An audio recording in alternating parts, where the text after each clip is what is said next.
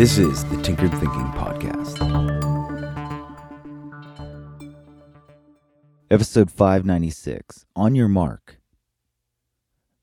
Just before you start something, anything, especially something creative, there is a moment when the human spirit seems to come up to the edge of an insidious chasm.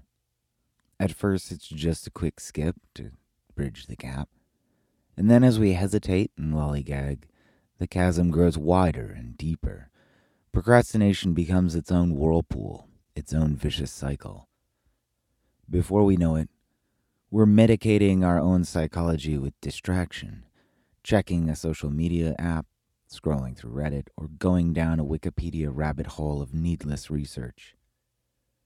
Anything to keep from facing the growing barrier between ourselves and the thing we should be doing, the thing we wish we were doing.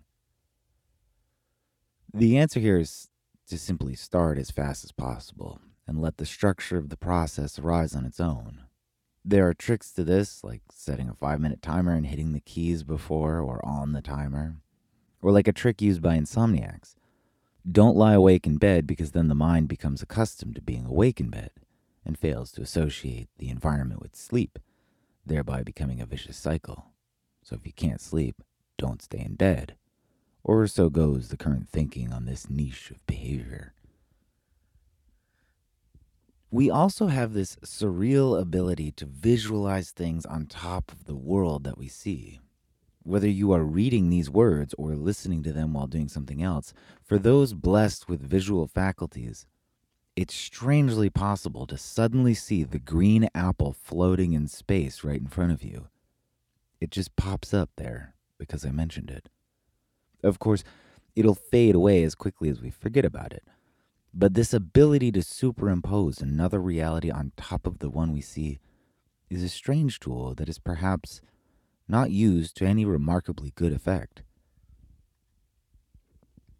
Certainly, athletes and performers of a similar nature use visualization techniques akin to this superimposition, and this visualization apparently aids their performance greatly.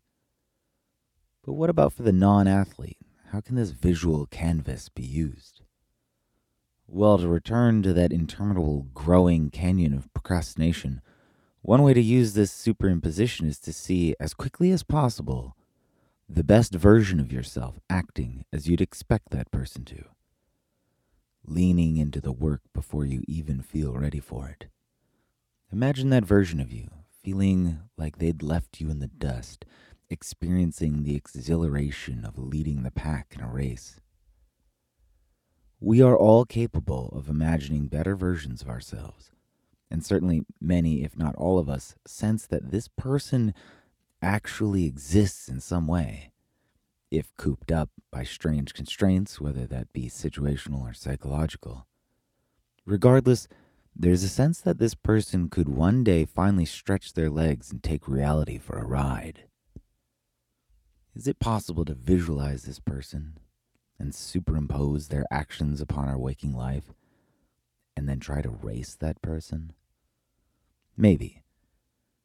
But first, we have to imagine the mark of that person clearly, get set to try and outdo that person, and then go. This is the Tinkered Thinking Podcast. Thank you so much for listening. If you find the Tinkered Thinking podcast valuable, there are many ways you can support it. You can review it on iTunes, you can share it on social media with your friends, you can blog about it or discuss it on your own podcast, or you can support it directly, and you can do this on the support page at tinkeredthinking.com. Both one time support and monthly subscription support options are available. Thank you for your support of the show. It's listeners like you that make all of this possible. Any feedback or questions are always welcome, so feel free to reach out. And until tomorrow, remember to be careful about the context.